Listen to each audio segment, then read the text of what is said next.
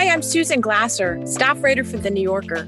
I think it's wonderful that Diane has pivoted to podcasts because it allows her to go deeper and longer with an individual guest and to really sort of unpack more than you're able to do in a traditional radio segment. So I think it's a great format for an interviewer as skilled as Diane, and it gets us to still have a connection with her I know that Diane loves having you as a listener. And if you feel so moved as to donate, it's easy to do. You just go to donate.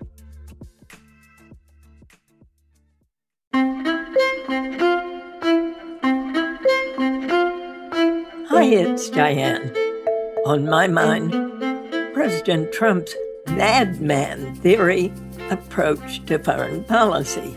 It was an idea first put forward by Richard Nixon. The thinking behind it was to let other countries believe the U.S. president is unpredictable, that egregious military action could be taken, and that that uncertainty would give the U.S. an upper hand. Fast forward nearly 50 years, and our current president prefers a similar method to governing. Although, according to CNN's Jim Sciutto, unlike Nixon, Trump employs this approach both intentionally and not. Jim Sciutto is Chief National Security Correspondent for CNN. His new book is titled The Madman Theory Trump Takes on the World.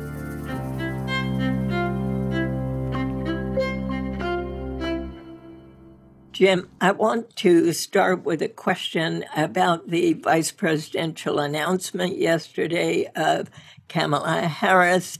I wonder what role you believe she might be taking as far as foreign policy is concerned.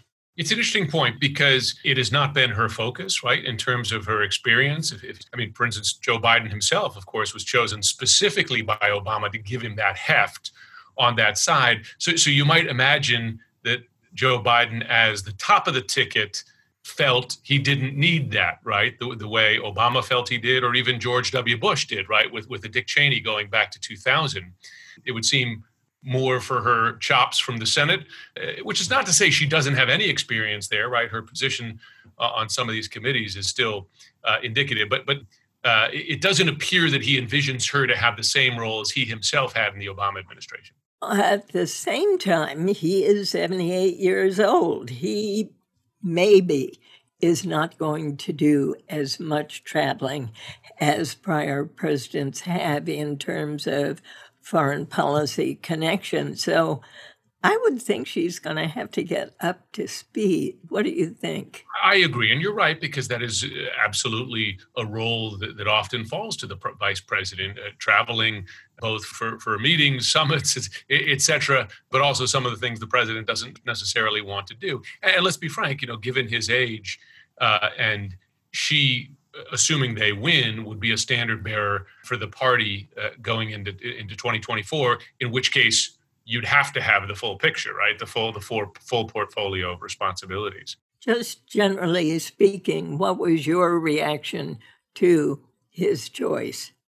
Listen, all of us become prognosticators and betters to some degree as as this is coming forward, based to, to some degree on gut rather than direct knowledge. But my view was that she, she was who I had my money on, right? You know, and I'm not alone in that because, of, of course, there was a lot of talk leading up to it, but that she she has advantages that some of the other candidates did not, right? I mean, she was fully vetted, had already run in this race, right? Gives you some some confidence there. Fit the vice president's promise, in effect, if, if not quite a hard promise, but strong indications that he wanted to pick a woman, a woman of color, and probably it struck me as an acknowledgement that he was preparing for the campaign as well as the office, right? You know, because you had a lot of talk, of, uh, for instance, uh, Hillary Clinton with Tim Kaine. Oh, here's someone I could govern with, right? Or even Joe Biden would say Susan Rice. Here's someone who is who's ready immediately for for government. Don't forget, there's still an election to come, right? And, and it, it seems that he saw in Kamala Harris someone who could also fight well on the campaign trail. Um, and and we'll see. I mean, you, you certainly saw in, the, in their first meeting together that she is willing to take her shots. You bet. We saw that, and Joe Biden himself knows that, right, from that early debate. You write in your book that President Trump has fundamentally redefined the U.S. position in the world. What do you mean by that? It's a number of things. I think the, the biggest one is the end of American exceptionalism. He has a fundamentally different view of America's role in the world than virtually all of his Democratic and Republican predecessors. Spell that out. He doesn't see the U.S. as that different from anyone. You know, you saw that very early on in his term with that interview with Bill O'Reilly when Bill O'Reilly, talking about Putin, said, Well, Putin's a killer. And the president answers, Well, are we that much better? And even more recently, Uh, in the wake of the intelligence about Russian bounties on U.S. soldiers in Afghanistan and Russian arms sales to the Taliban in 2018. You know, two things meant to kill U.S. soldiers. And the president's response was, well, we sold weapons to the Taliban in the 80s. He doesn't, in his statements, in his convictions, but also in his policy moves, his consequential moves, see the U.S. as being anything else but a zero sum player in a game. Everybody against everybody uh, whether an adversary or even an ally. So, how much attention do you think American voters are paying to foreign policy right now? It's a very good question. I feel that the COVID outbreak is the and it is it's a domestic issue but it's also a foreign policy issue because of course pandemics by nature are global issues is the one that brings it home right to their doorstep because they can hold the Ukraine scandal at arm's length, right? It seems a million miles away. I mean, I, I genuinely believe it affects our security and the security of our friends, but you, you can imagine someone holding that at arm's length. They, they, might be able to hold even the dispute with China at arm's length. But he, here is an outbreak that might have taken away their job, um, that is keeping their kids from going to school, you know, God forbid, keeping them from watching college football in the fall, right? And it's interesting. The outbreak was was picking up just as I was finishing the manuscript for this hmm. book. So I went back to everyone I spoke to for the book. And by the way, it's only people who serve this president at the most senior level. Those those are everybody I spoke to, and, and by and large on the record with names attached. And I said, "Tell me how this outbreak, his response, fits into the broader picture." And they said it is a perfect encapsulation. And I try to do this in the final chapter. You see all the elements, minimize it, you know, this is not that big a deal. I got it under control. Politicize it. It is a political issue. If you're against my thinking on it, it's a democratic hoax. Demonize the experts, right? Just as he did, intelligence analysts say on Russia, he's doing to the Fauci's of the world. But finally, hyper personalize it. It is all about him. The policy is Trump, and Trump is the policy. There's a great quote in the book from Fiona Hill, who, of course, was his top Russia advisor and a witness in the impeachment, who, who said that Trump has so personalized the presidency even more than Putin. You know, the student of Russia saying that Putinism allows for some delegation of authority. Trumpism, more and more, does not. Remarkable. So, in a sense, his response to foreign policy is precisely the same as his response to COVID he doesn't think it matters. Yeah. Yeah. And if he calculates that he can't do anything about it, he just attempts to act like it doesn't exist, right? And even politicize the data, right? Because here's someone who raises questions. You know, we only have more infections because we're doing more testing. Oh, and by the way, did all those people really die from it? You know, it, it is just as he politicized intelligence on a Russia or a North Korea, he will politicize the data, the hard data that we know about a disease that's killing people in this country. It's it's remarkable, and and some people lap it up. But Jim, he's still our president now. He could be for another four years, and you characterize his foreign policy approach as the madman theory. Now, explain that title, which is the title of your book, and the subtitle Trump Takes on the World. So, so the way I got to this point was in four years of covering Trump, but even going back to the campaign, he and his supporters sell this idea that, that Trump has this brilliant strategy, right, of keeping everybody off balance, surprising them at the last minute. He knows best, and it always works out. Now, as I watched that play out not just in you know the real estate market in New York, but with our most sensitive national security issues, it, it, it reminded me of President Nixon, right, who claimed his own madman theory and famously communicated to the North Vietnamese during the war that he was just mad enough to launch a nuclear strike on them and had Kissinger deliver that message. Now, he wasn't, but he hoped it would give him leverage. Of course, it didn't work out. The strategy didn't work with regard to Vietnam. They didn't they didn't budge, and we know how that war ended. But 50 years later, Trump comes in with a somewhat similar claim, but with very Trumpian unique qualities. One being he's just as likely to unleash it on allies as adversaries. NATO allies, you know what? Screw you guys. You know, unless you pay more money. And by the way, do I really believe in this alliance? South Korea, Am I going to keep my troops there if you're not going to pay five times more? Or Canada, you're a national security threat, right? Exercising that law to impose tariffs. Uh, and just one final element he's also just as likely to unleash this on his own advisors because I tell numerous stories in this book about how the president bypassed, contradicted, surprised his own most senior advisors, you know, unpredictable to them as well. Give me the most important example of one of those advisors.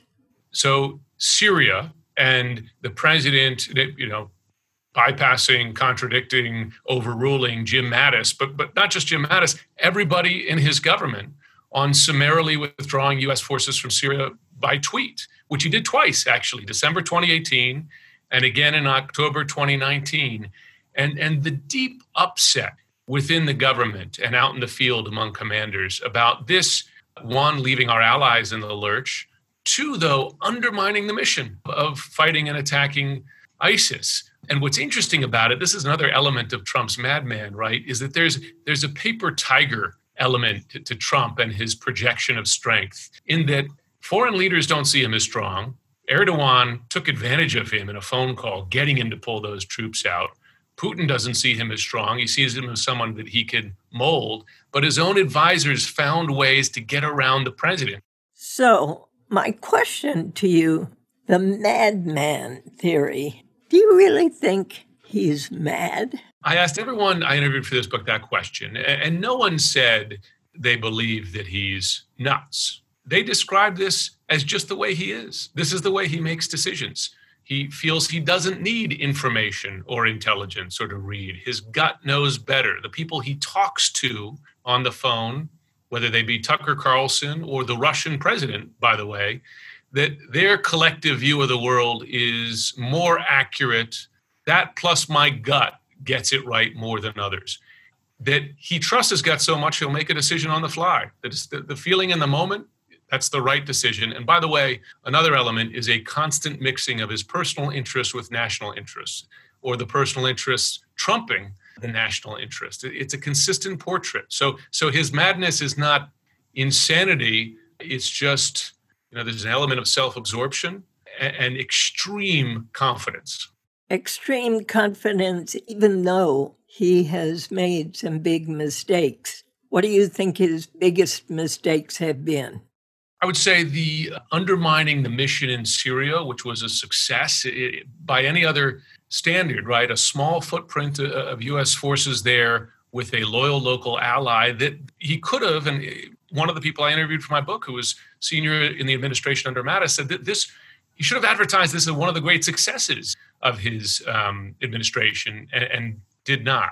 I think also that finally standing up to China on a whole host of malign activities, stealing intellectual property, violating trade agreements, etc., was was necessary and good. And I, personally, it's something I've covered for years because I lived in China, covered it, worked in China in the government for for a couple of years as well. Still an open question on China, though, because we find ourselves now in a spiraling conflict with a uncertain outcome and no real end game, it seems. I mean, there are people in this book who talk about war with China. Steve Bannon among them within five years. That's a remarkable, uh, remarkable outcome uh, there. Um, and then the other, you know, it is true on NATO that he has gotten NATO allies to pay more for the alliance. And even the Secretary General of NATO will say uh, that's something that we needed. The trouble is, it's joined with his undermining of, of the broader idea of what the alliance is, right? Which is allies protecting allies, democratic principles, standing up to Russia, and defending themselves, each other when they go to war, that's something the president has left open to question. So, yeah, you might have gotten more money, but where does the alliance stand today? It does seem to be an awful lot about money. Yes. It is his most indelible metric on every front, not just in terms of, say, paying money for force deployments, you know, in NATO allies or the South Koreans on the Korean Peninsula, but even a measure of a relationship. It's interesting. Folks who, who are studied in, in trade say that Trump can't get around the idea that, that any trade deficit is anything other but a loss for the country. If, if you're buying more from a country than they are from you, you are losing even when it makes sense in some circumstances. I mean, just it, it, explained it to me. You know, think about this way: you buy more from the grocery than they buy from you because you need the food from the grocery. But he can't get around that. And and what's interesting is it is it colors every relationship. You know, someone said said to me again, one of his senior advisors, that in some ways his hostility towards allies is greater than that towards enemies like a Xi, a Putin, or a Kim, because he feels that, well, we're giving our allies this money as he views it, so they owe us. They owe us more. And he has more hostility for them than the enemy. It's, it's, uh, but you see it in his public statements. And what do you see as his greatest foreign policy failures? North Korea, because it's so clear. One year of fire and fury, which, by the way, and I tell that recount this in this book, brought this country closer to war than we realize, a very bloody war, and then three years of very personal summit diplomacy. And North Korea has more, not fewer, nuclear devices. It has a more advanced ballistic missile program. It has a greater capability to put a portable nuclear device on the tip of one of these missiles than they did before. So when he came in, President Obama famously said to him, North Korea is your most immediate, greatest national security threat. The president agreed. He focused on it. As he's ending four years, it is a greater threat, and and that's a it's it's a clear failure based on the record.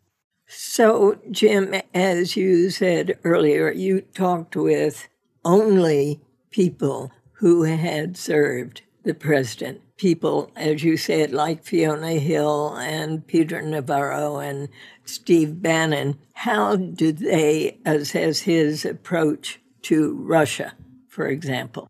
I asked everyone to explain the president's deference to Russia because it is arguably the most consistent feature of the president's foreign policy. Perhaps that and standing up to China, but two sides of the coin there. To explain it to me.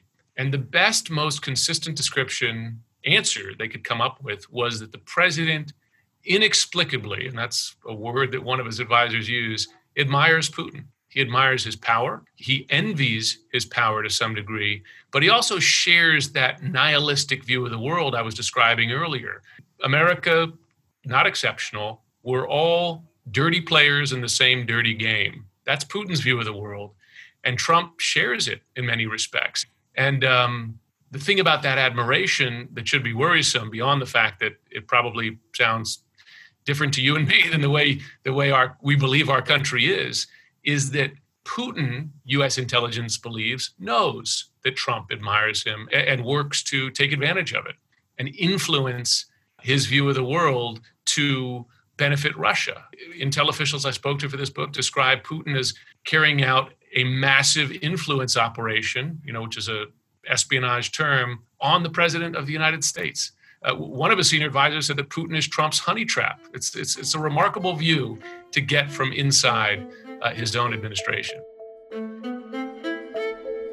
More of my conversation with Jim Sciutto when we come back.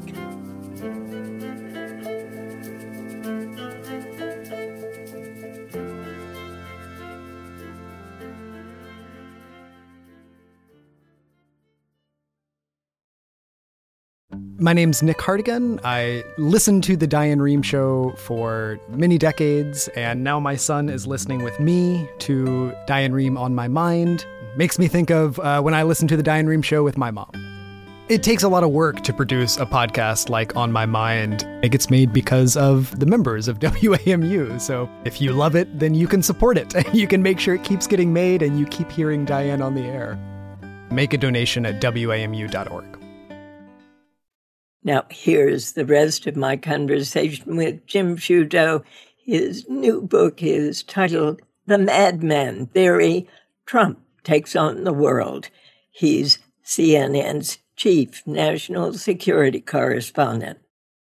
What about the country's concerns about Putin and Russia and the upcoming election? This is one of the headlines, Diane, that should be at the top of our minds every day. Four years after Russia interfered in, in, the election to benefit Trump, the view of U.S. intelligence, but also bipartisan committees on the Hill. Look at the Senate Intel Committee report. There you have. Russia is doing the same again to benefit Trump. That's once again the confident assessment of U.S. intelligence. What's different now, right? The president never stood up to them. And you have uh, really active, open participation in it by sitting members of Congress, right?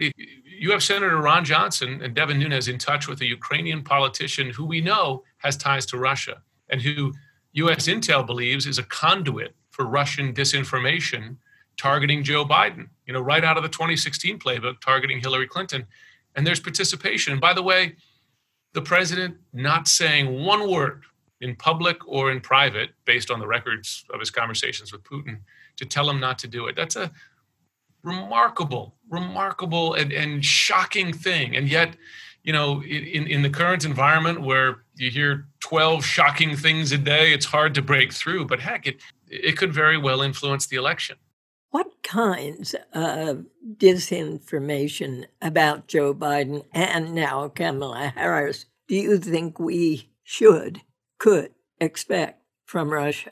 It, appears that the focus uh, from this Ukrainian lawmaker, and then if you look at what Ron Johnson and others are looking into, is you know trying to find shady stuff about former Vice President Biden, uh, his son's involvement with Burisma, the vice president's in, you know interactions with the former Ukrainian prosecutor. These are all old stories. I mean, we, we know the facts. We, we know right. the facts of the situation. Let's talk about the prosecutor, for instance. Yes, uh, the vice president supported changing the prosecutor in Ukraine, but so did our European allies because he wasn't prosecuting corruption. That's why.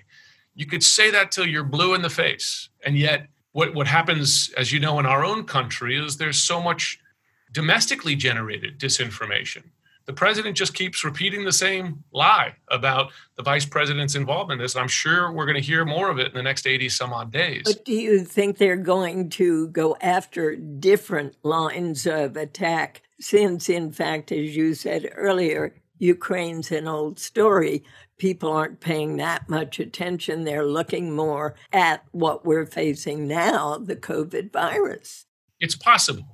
It's possible, and, and you know, it's possible that they look at uh, look at his son as well. So we should keep our eyes and ears open for it. I mean, the, the other aspect, right, is that on the question of foreign interference in the in the election or foreign help for a campaign, what should be a pretty black and white yes or no issue, bipartisan, shouldn't happen, right? Is no longer. The president has said, "What's wrong with taking foreign help?" He said that in the Oval Office uh, to George Stephanopoulos. Bill Barr, whenever pressed on it, gives a sort of on the fence answer. Well, if it's coming from foreign intelligence, you know, what does he mean exactly? Is there some you can take and some that you can? By the way, they are taking it. Uh, some sitting lawmakers. So that is yet one more thing you would think would be uh, a subject of agreement that's become a subject of partisan disagreement.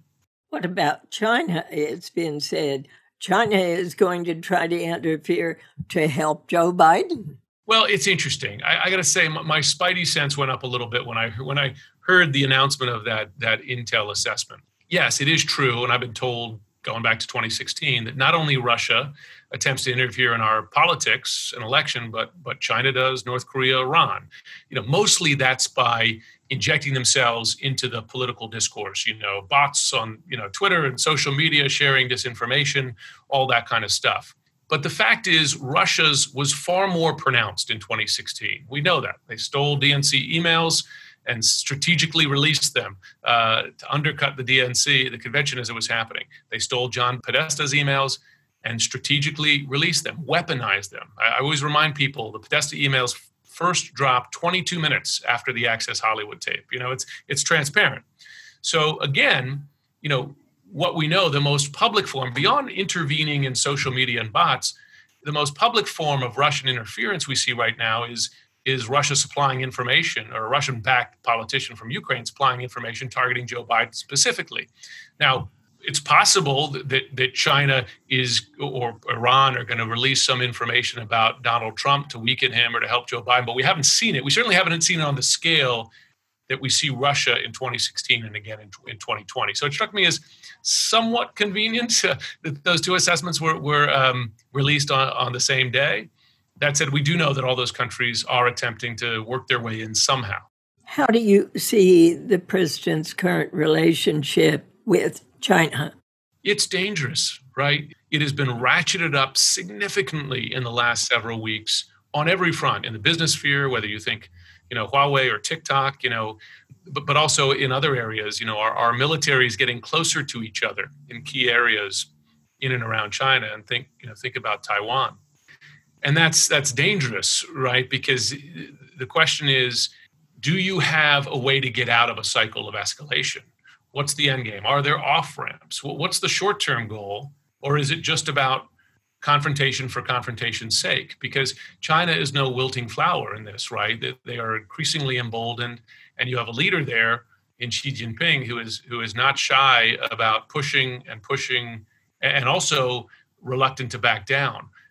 That's where the political question comes in: is is Trump ratcheting up the China rhetoric and standoff now for political benefit in November, and does he have the ability or the strategy? to walk it back somewhat after the election to avoid a war? It's an open question. Do you see any attempt before the election to take this country into war? It's interesting. Another consistent description of this president, as much as he likes to brag about military power, my nuclear button is bigger than yours, Mr. Kim, you know, remember going back to 2017, is that he actually really doesn't want to go to war. He doesn't. But if he wanted to save himself from a defeat. Well, I'll tell you this it's possible. Um, I, I, tell the story how in late 2017, at the height of the tensions with North Korea, his own senior military advisors were reluctant, they were hesitant to give him military options because they were afraid he might use them. And, are also so concerned that they communicated to their North Korean counterparts that they didn't know what he was going to do that he's unpredictable because they wanted to reduce the chance of war. You, you, remember the discussions then of a bloody nose strike, you know, a limited military strike that would send a message uh, to North Korea. No one in the Pentagon thought such a thing existed because their view was that North Korea would perceive a quote unquote limited strike as the first salvo in a decapitation attempt and then respond by raining hellfire down on Seoul, which they could. You know, the intel assessments for a limited military engagement with North Korea were that tens of thousands of people would die in Seoul, tens of thousands, South Koreans, but American soldiers and, and their families. So, you know, his own advisors were concerned he might take the country down that path. So I wouldn't eliminate that possibility. It's also interesting, though, on the flip side, I mean, you have him you know, reducing troops in Afghanistan by election day because he wants to be able to say, I'm ending those endless wars. You talked earlier about NATO and Trump's behavior toward NATO. If Joe Biden is elected, do you see him walking back these foreign policy blunders that many believe Trump has made successfully? Yeah, I wouldn't be surprised if uh, one of his team is, hasn't already, you know, written that speech. You know, you can uh, you can imagine, and you wouldn't have to say much, right? You and I could give that speech and say we stand by our, our these alliances matter to us. We stand by our NATO allies. You know, this is help keep the peace. Blah blah blah, and and that would be important to those allies, and you know they would welcome them, and you know that Russia would take a signal from that too, because Russia senses weakness in, in NATO based on on on the president's own expressed hostility for it. So statements would be one thing. Then the question becomes what concrete moves does does a new president make? Does he reverse, for instance, Trump's withdrawal of forces from from Germany? You know, it's kind of interesting. I've been told that that as with the Syria withdrawal, that the Pentagon is slow rolling the, the withdrawal of troops from, from Europe because by the way, these things take time. They take months, and we have election in two and a half months' time. So why start now if the next president? You can make the argument saying, you know, there's a big logistical thing. If it gets reversed come November 4th, why are we doing it now? Do you think the generals are deliberately dragging feet on this? Yes, I do. I do. I think you know some more than others, and uh, you know, cloaked as best you can. I know that on a lot of these decisions, they don't want to do what the president has suggested do it. For instance, now, you know, set aside uh, Syria for a second, but the, the president demanding that South Korea quintuple its uh, payments for U.S. deployments there with a sort of latent threat to withdraw South Korean U.S. troops from South Korea if they don't do it. You know, there's no one in that building that supports that decision other than the president. And then it becomes a question of which hill do they die on? You know, I had one, I quote this the guy in the book, but a senior military official. It's like, what, which hill are we going to die on with each of these things, these concessions? And, you know, sometimes they, you know, they're willing to die halfway up the hill, but not all the way, you know, and other times uh, they slow roll where they can. But at the end of the day, he's the commander in chief, right? You, you can't, you can't say no. What about Iran? Do you see Iran as a legitimate nuclear threat? This is another one that's a, that's a failure of Trump's policy, right? Based on the simple metric of is Iran a bigger or lesser nuclear threat today than it was four years ago? And the fact is, it's a bigger threat. Its its its breakout period is shorter. It's got more highly enriched uranium, and and its ballistic missile program hasn't been stopped either. So, based on the president's own metric, it's a bigger threat. And, and here's another case where the, the you know there are long-term consequences of this because let's say the next president says, okay, let's get back into that nuclear agreement because it was working. What do what do first of all what does Iran say? Do I believe you? Uh, what do allies say? What do Russia and China say? Do they say, well, okay, you say that, but what happens in the election in four years? You know, what is America's um, commitment to its treaties? You know, when you summarily pull yourself out of them and maybe go back in. I don't know. I mean, John Bolton says on NATO that if Trump's reelected, you know, you might just straight up pull out of NATO alliance, which would how do you rever- how would you reverse that? And in the meantime, we are experiencing the fall of leadership in Lebanon. And how does that figure into that whole Middle East mix? Loss another place where there's a loss of leadership from from the US and I'm not holding the U.S. up uh, as a brilliant leader before January 2017, right? I mean, you had a disastrous war in Iraq, you know, decades of a failure to achieve a peace agreement. But you're further, not away from, not closer to a peace agreement in the Middle East. You know, remember Jared Kushner's grand plan. Um, you have Russia, which with a greater presence there than they've had since the Soviet days, uh, with a naval and, and military bases in Syria, a greater role in that conflict. And the US reducing its footprint in Iraq and, and Afghanistan, it's less of a player. And you see others taking advantage of that, right? I mean, Saudi Arabia, supposedly our great friend, right? Um, you know, they're finding ways to do exactly what they want there. Turkey, you know, NATO ally, buying weapons from the, the, the Russians, uh, uh, you know, missile systems from the from the Russians. What a mess. Yeah.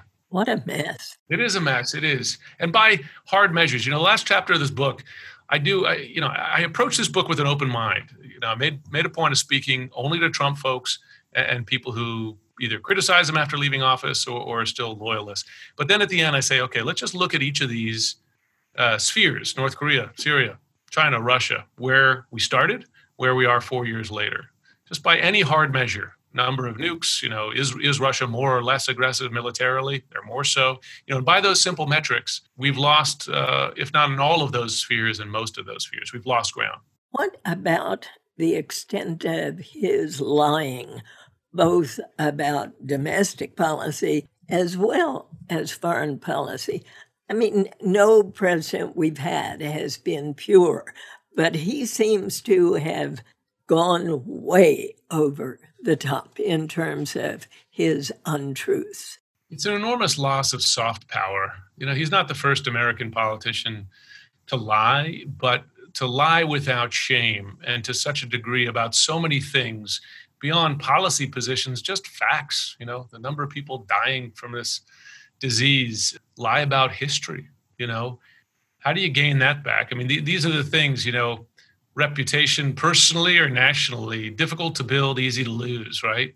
How does the U.S. gain that back? I, I don't know. We'll watch. Um, but the lies, because then they become, he represents us, right? It's not just the lies of the man, but it's a lie, the lies of the country. But don't you think a number of foreign leaders exempt much of the American public and attribute the lies specifically to him and his administration?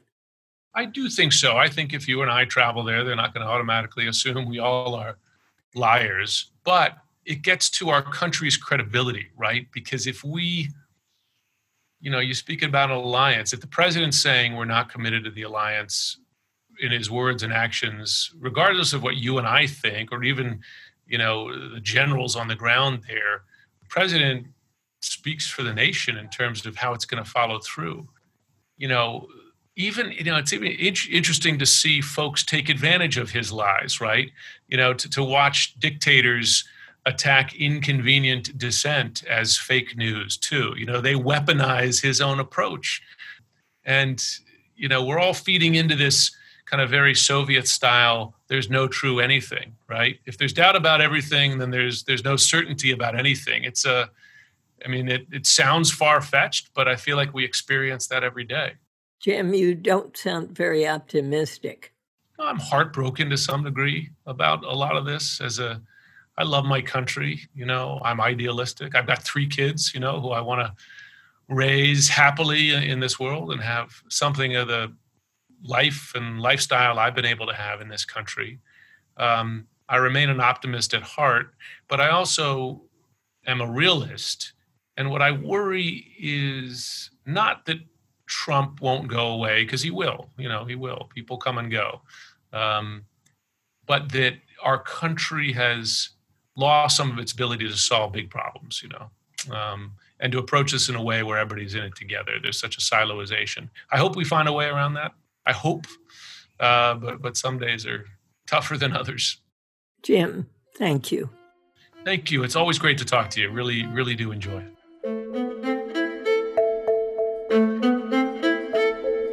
And that's all for today. Thanks to those of you who've reached out to let me know what you'd like me to cover during this very difficult time.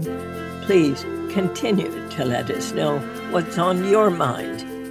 You can find us on Facebook and Twitter or send us an email, drpodcast at wamu.org. Our theme music is composed by Jim Brunberg and Ben Landsberg of Wonderly. The show is produced by Rebecca Kaufman, Allison Brody, and Sandra Baker. Our engineer today is Natalie Urib Thanks for listening, all, and please don't forget to wear those masks. I'm Diane Rehm.